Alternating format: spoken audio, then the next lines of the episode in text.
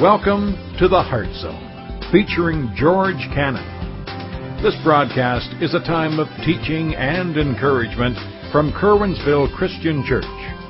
For more information, we invite you to visit us on the web at www.curwensvillechristian.org. And now for a message from The Heart Zone. Here's George Cannon. We started a series last week called Lust, Lies, and Liberation.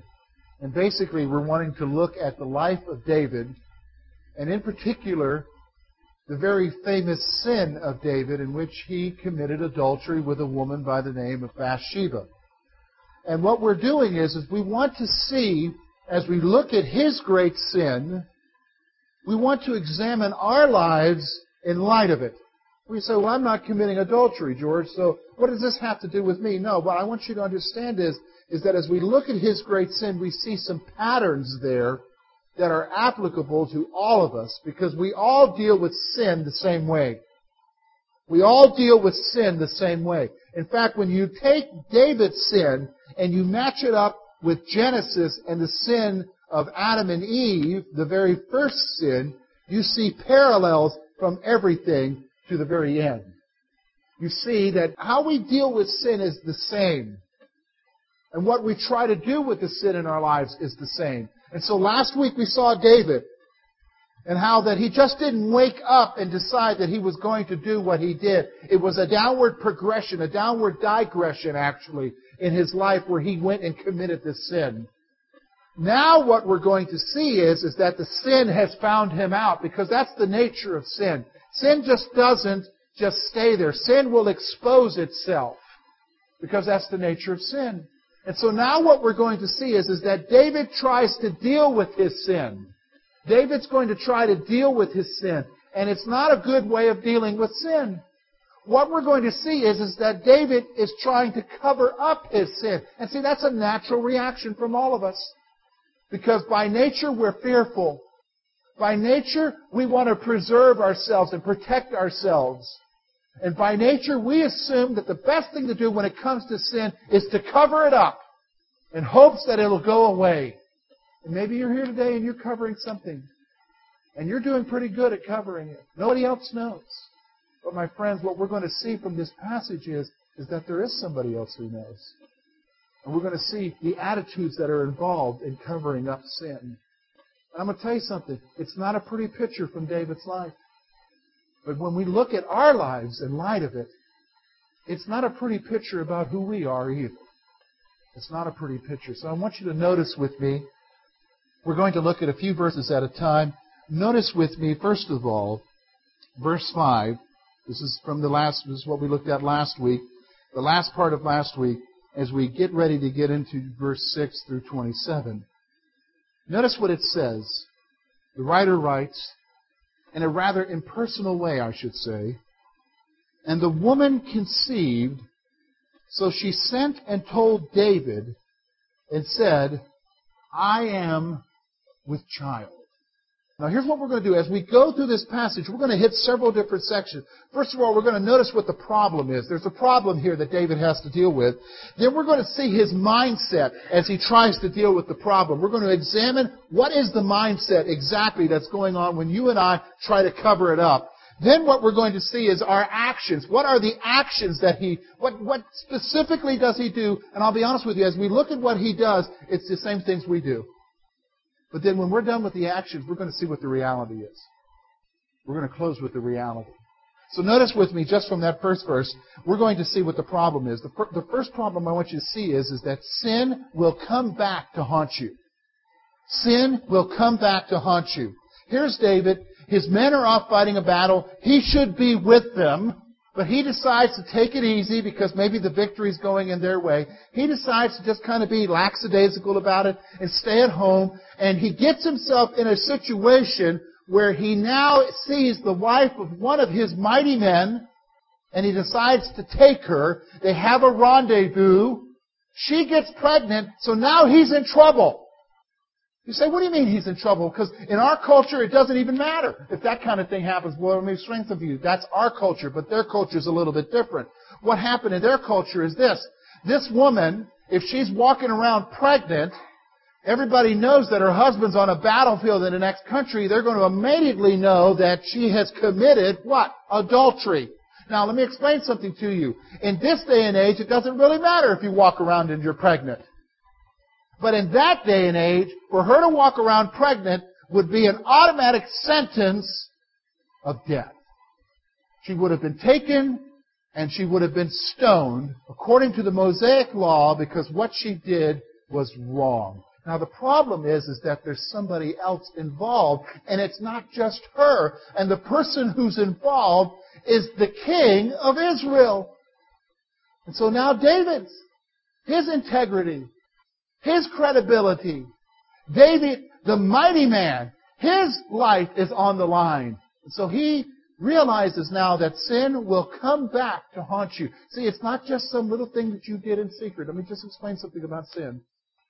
Sin never lies concealed.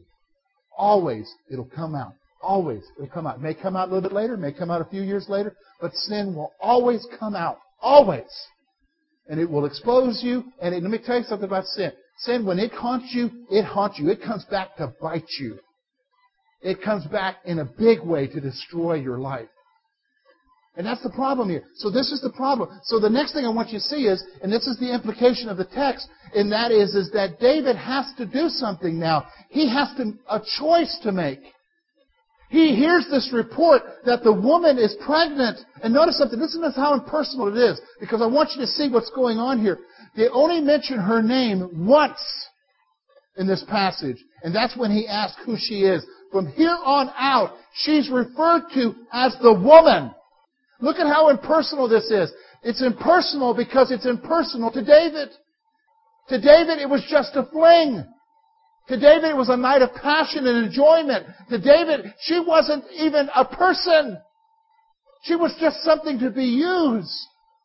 And so this is what I want you to see about the sin that's going on in David's life. And so here the woman sends word to him, the Scripture says. And so he's got a choice to make. He's got a choice to either confess it and acknowledge it, or he's got a choice of trying to cover it up.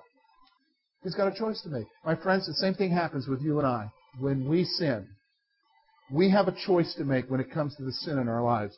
We have a choice to confess it, acknowledge it, recognize that God is displeased with it, that we have sinned against Him, or we have a choice to cover it up. And let me explain something to you. Today, in this day and age, our cover-ups aren't as elaborate as David's cover-ups. Today, in our day and age, we'll cover it up in a Christian way. What do you mean by that, George? We'll say that God led us to do this. And we're just asking for God's blessing in the midst of it. When His Word is very specific, and says, thou shalt not do those things. And so he has a choice to make. You and I have a choice to make. So there's the problem. So I want you to notice now that David makes a choice. And so here's the mindset. Here's the mindset of what's going on in David's mind. Notice with me, we'll see there, look at verse 6. Then David sent Joab, saying, send me Uriah the Hittite. And Joab sent Uriah to David. Look now at verse 7. When Uriah had come to him, David asked how Joab was doing and how the people were doing and how the war prospered. David said to Uriah, go down to your house and wash your feet. So Uriah departed from the king's house, and a gift of food from the king followed him. But Uriah slept at the door of the king's house with all the servants of his lord, and he did not go down to his house. So when they told David, saying Uriah did not go down to his house, David said to Uriah, did you not come from a journey? Why did you not go down to your house? Uriah said to David, the ark and Israel and Judah are dwelling in tents, and my lord Joab and the servants of my lord are encamped in open fields. Shall I then go to my house to eat and drink and to lie with my wife? As you live and as your soul lives, I will not do this thing. Then David said to Uriah, wait here today, for tomorrow I will let you depart. So Uriah remained in Jerusalem that day and the next. Here's what I want you to see about the mindset. We'll see some other scriptures here in a moment. The mindset, the first thing I want you to see is that he made a conscious decision to cover his sin. Because here's what's going on. We're talking about a pregnancy here. So David, in his mind and all of his power as the king, decides, well, you know what? I've got a situation here. I need to deal with this. This is a pretty sticky situation. It's not going to reflect very good on me. And it sure isn't going to reflect very good on her because it was my sin. I've got to do something here. Oh, I know what I'll do. I'll send for her husband. He's out in the field fighting the battle. I'll go and ask the commander of the army to send me Uriah, and when Uriah comes and gives me the report, I'll send him home. Of course, when the husband and wife get together after not being together, things will happen naturally, and when the baby comes, they'll think it's Uriah's. He made a conscious decision to cover his sin. See, he probably, and David's not a very dumb man, he's a smart man. He's thinking logically here. He's thinking, oh, this will work. This will take care of it. And so he's making a conscious decision to cover his sin. And so notice something. Here comes Uriah. He appears before the king. And here's the next thing I want you to see about the mindset. He pretends to be concerned about others. See, when you're covering up your sin, you're actually faking it. You're a hypocrite. And so here's David. Uriah comes to him. He's sitting on his throne. Uriah comes and he says, how goes the war? How's Joab? How are the men? How's the battle going? He's looking like he's really concerned about what's happening in the war over in Ammon. But let's be honest with you. He's not really worried about the war in Ammon. He's worried about, is this guy going to go home? Is this guy going to go meet his wife and let things happen by nature? He's pretending to be concerned about the people in the field. He's not concerned about the people in the field. Why? Because his actions already displayed that they're selfish. They're not at all interested in the people in the field. If he was interested in people in the field, he wouldn't have taken Uriah's wife. If he was concerned about the people in the field, he wouldn't even be in Jerusalem. He'd be leading them into battle like he should have been. See, he was only concerned about himself, so he pretended to be concerned about others. Isn't that the way we are? We get to the place where we're sinning, we're doing our own thing, maybe we're in danger of being caught, and so we cover up, and we act like everything's normal. But on the inside, we're just consumed with thoughts of fear of being exposed. So we pretend. We fake it. And that's what David's doing. We fake it. And so he pretended to be concerned about others around him. But I want you now to notice what his actions are, because they're very clear. Notice now what his actions are. Notice what David said, okay, Uriah, thanks for the report, buddy. You just go on home now. You just go on home and you just wash your feet. You make yourself comfortable in your house. And the implication there is go see your wife, buddy. And then notice something. The king sends a special gift of food home with him. And that was an honor to receive a portion of the king's meal. And the food goes with him. But here's what Uriah does. Uriah, a man of integrity, a man of duty, he sleeps at the king's gate with the king's servants. He doesn't even go home. Now you're saying, no, wait a minute now. Hold on a second, George. What, is he dumb? If I just came back from war, I want to go home and stay with my family. Yeah, but you've got to understand something here. There's something more culturally going on here that you and I don't understand. You say, what do you mean? Uriah is a soldier. The Mosaic Law in Deuteronomy specifically said that if a man was to engage in battle, that is, he is a part of a war, which Uriah is, he was to withhold himself from his wife. He was not to experience intimacy with his wife before and during war.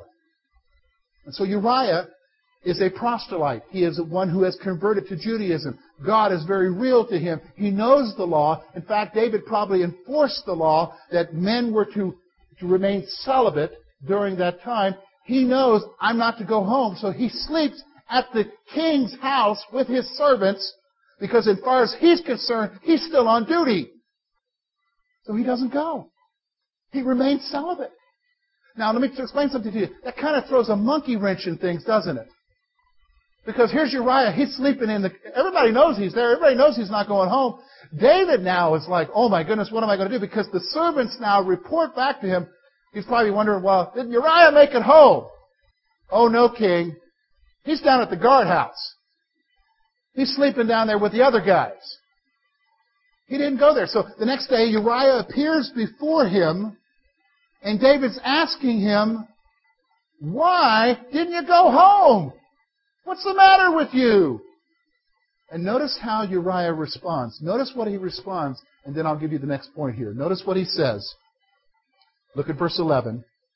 And Uriah said to David, the ark, that is the ark of God, the presence of God, and Israel and Judah are dwelling in tents. And my lord Joab, that's the commander of the army, and the servants of my lord are encamped in open fields. Shall I then go down to my house and eat and drink and lie with my wife? As you live and your soul lives, I will not do this thing. He was a man of honor. He knew that to do that would be wrong. Here's my point. Here's the mindset that's going on when you cover up. You ignore the rebukes of life.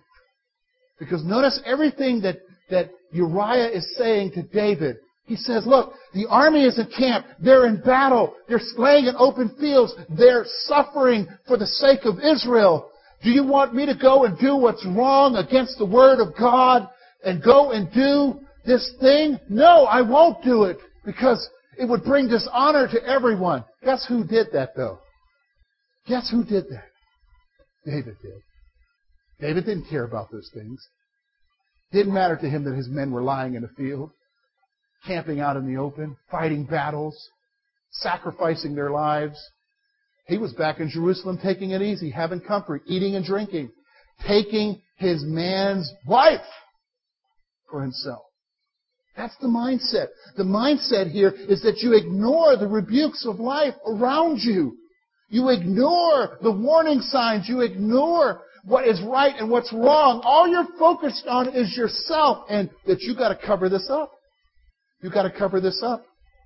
And so I want you to notice now, here's what David does. David says, oh man, what do I do now? So he comes up with another idea. He comes up, notice with me, verse 13. Now when David called him, he ate and drank before him and made him drunk. So he gets Uriah drunk. And at evening, he went out to lie on his bed with the servants of his lord, but he did not go down to his house. One commentator said this. I thought this was great. A drunk Uriah had more integrity than a sober David. So here, again, he thought, well, I'll just get him drunk, and naturally he'll go down. And what does he do? He goes back down to the guard shack. Why? Because he is a man of integrity and honor. So, okay, now David's got a real problem. Now, what does he do? Notice with me what the text says. In the morning, verse 14, it happened that David wrote a letter to Joab and sent it by the hand of Uriah. And he wrote in the letter saying, set Uriah in the forefront of the hottest battle and retreat from him, that he may be struck down and die. Here's the point I want you to see about his actions. Not only did he ignore the rebukes of life, he sinned to cover sin. Isn't that how it is? This is what happens. You know, as a parent, I see this all the time. As a parent or a grandparent, you see this all the time. There's an action of sin that happens, and so we get into this self-preservation mode. We want to protect ourselves because we don't want to face the music. We don't want to be taken to the woodshed. We don't want to face the consequences. So we do what we can to cover what we did, and the first thing we do is what? Lie. So we have one sin. We don't want to admit that sin, so we got to do another sin to try to cover the sin. And then some of us, we do sins upon sins to try to cover it. Let me explain something to you. David tried to cover it. It wasn't working. So now he had to do something drastic. And so in his mind, he decided, well, I got to get rid of Uriah.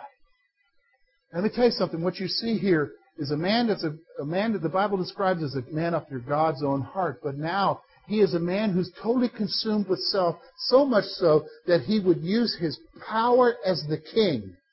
He would abuse his power as the king to try to cover up his sin. So he sends a letter. Think about this. You've got to think about the cold-heartedness of this. He writes a message saying, put him in the hottest battle so he can die. He seals it, puts his royal seal on it, gives it to Uriah and says, deliver this to Joab. So Uriah, the man of integrity, carries his own death warrant to the field. You think David cares about anybody else? We've already seen that the mindset is he's not concerned about anybody. He pretends to be concerned about everybody. Who's he concerned about? Just himself. Listen, my friends, when you cover your sin, you're just worried about somebody, and that somebody is you. You're just worried about yourself. because sin will destroy you. You know, a thought just popped into my mind. Some of you maybe are here and you say, well, you know, I can't deal with it, George. I've got to cover it, because if I don't cover it, it'll destroy not just me, but it'll destroy my family. It'll hurt my family. It'll hurt my friends. It'll hurt my church. My friends, let me explain something to you. Yeah, it may hurt them, but if you keep covering it, the devastation of sin will ultimately hurt them anyhow.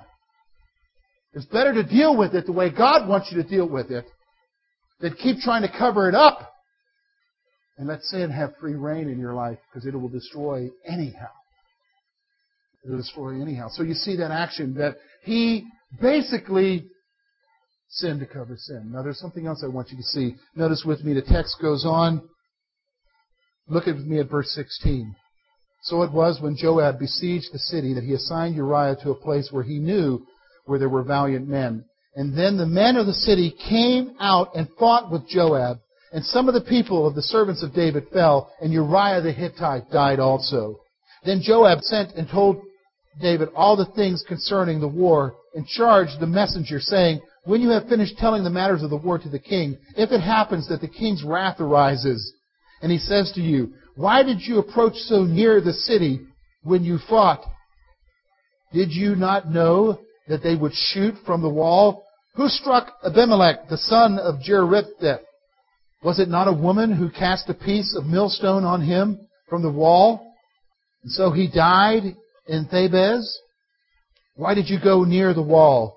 Then you shall say, your servant Uriah the Hittite died, is dead also. So the messenger went and came to David, and told David all that Joab had sent him. And the messenger said to David, surely the men prevailed against us, and came out to us in the field. Then we drove them back as far as the entrance of the gate. And the archers shot from the wall at your servants, and some of the king's servants are dead, and your servant Uriah the Hittite is dead also. Then David said to the messenger, thus you shall say to Joab, do not let this thing displease you, for the sword devours one as well as another. Strengthen your attack against this city and overthrow it. So encourage him. Here's what I want you to see, the next point, as far as the actions of somebody who's trying to cover it up. And that's this. He hardened his heart towards sin. He sent that death warrant, and you could see him. He's waiting. He's waiting to hear from Joab that the sentence has been carried out. And of course, a messenger comes, and a messenger delivers a message that there was a battle, the battle didn't go well, and some of the men died, and even Uriah the Hittite died. And notice what David says. Look at what David's response is. Listen to what he responds. He says, go back and tell Joab to be encouraged, to be comforted. Listen, tell Joab this, and this is what he says. Do not let this thing displease you, for the sword devours one as well as another. Oh, Joab, don't worry about it. You know how it is in war. People die. Listen, he just didn't get a report about Uriah. He got a report about others being killed as the sentence is being carried out. See, he's so consumed, listen to me, he's so consumed with covering up his sin, with self-preservation, with protecting himself, that it really doesn't matter anymore what happens to anybody else. All that matters is him. And so he hardened his heart. Uriah's dead. Wow. A few other guys got killed. Oh, that's just the way it goes. That's just battle. Why? Because he's so focused on himself. He's so focused on himself. Those are his actions. But I want you to see, my friends, that the Scripture just doesn't leave it there, because it looks like a good thing. Because notice with me the next part. Notice with me now, verse 26 and 27. It says this. And notice again, the Scripture doesn't call her by name. Notice what it says. And when the wife of Uriah heard that Uriah, her husband, was dead, she mourned for her husband. She was grieved. But I want you to notice now, verse 27, all part of the plan. Look at what he does. When her mourning was over, David sent and brought her to his house, and she became his wife and bore him a son. But the thing that David had done displeased the Lord. I want you to see the reality here. The reality, my friends, first of all, the cover-up may work with others. So here's what David says. I can't get him to do it. I got rid of him. I'll take her. and we'll just have a premature baby. So what are you talking about? David's saying, oh, this one came early. And it may have worked with others. It may have covered up a lot of going-ons there. But my friends, I want you to see something else that the passage tells us. Look with me at what it says right at the end of this chapter, the very last phrase. But the thing that David had done displeased the Lord. What's the point? Here's the point. God sees right through it. He sees right through it. So here's David. He's doing all this scheming. He's doing all this conniving. His mindset is totally focused on himself. He's trying to cover up his sin, but God sees right through it. See, God's no dummy. God knows our hearts. He sees everything. He knows our motivations. He knows what is driving us. He knows everything that we have done, our sin, and He sees right through it, and it displeased Him. Let me explain something to you. Other translations translate this verse that David had done wickedness in the sight of God. God was not happy with what was going on. Here's a man who the Bible describes as being a man after God's own heart. And when he does this stuff, I want you to notice what the Bible says. The Bible says very clearly that the Lord was displeased. Let me explain something to you. That word, it doesn't communicate what's going on there. He was mad. He was angered at the actions of David. He was angered at the actions of David. We've got such a lackadaisical attitude about sin in our lives these days. And we just think, oh, Jesus took care of it. I can just go right on and do it again. Doesn't matter. See, that's the cover-up. We have this problem. We've got a choice to make. We've got to deal with it. How am I going to deal with it? We decide instead to cover it up out of that self-preservation because we're focused on ourselves. We pretend, we fake it with others, but all we're consumed about is covering up, making sure nobody exposes us for who we really are. We act concerned for others, but we're not. And we sin more to cover it up. And we may even get away with it. Others may think that you haven't done anything. But the reality is that God sees through it. He sees right through us. Let me be honest with you. In church, we've gotten pretty good at covering our sin in church. And history will show you time after time that there were people who were raised up and they could talk a good talk and they could even serve in a right way, but their hearts were wrong and they were covering up sin in their lives. And everybody else couldn't see it, but God saw right through it. Thank you for being with us this morning. And we trust that today's message has been both challenging and an encouragement to your heart. At Curwensville Christian Church, a warm welcome is always extended to you. We're located at 700 State Street, Curwensville, Pennsylvania. For more information about our ministry, please visit us on the web at www.curwensvillechristian.org. Now, on behalf of George Cannon and the entire church family, we hope that you will look to the Heavenly Father in all that you face this coming week.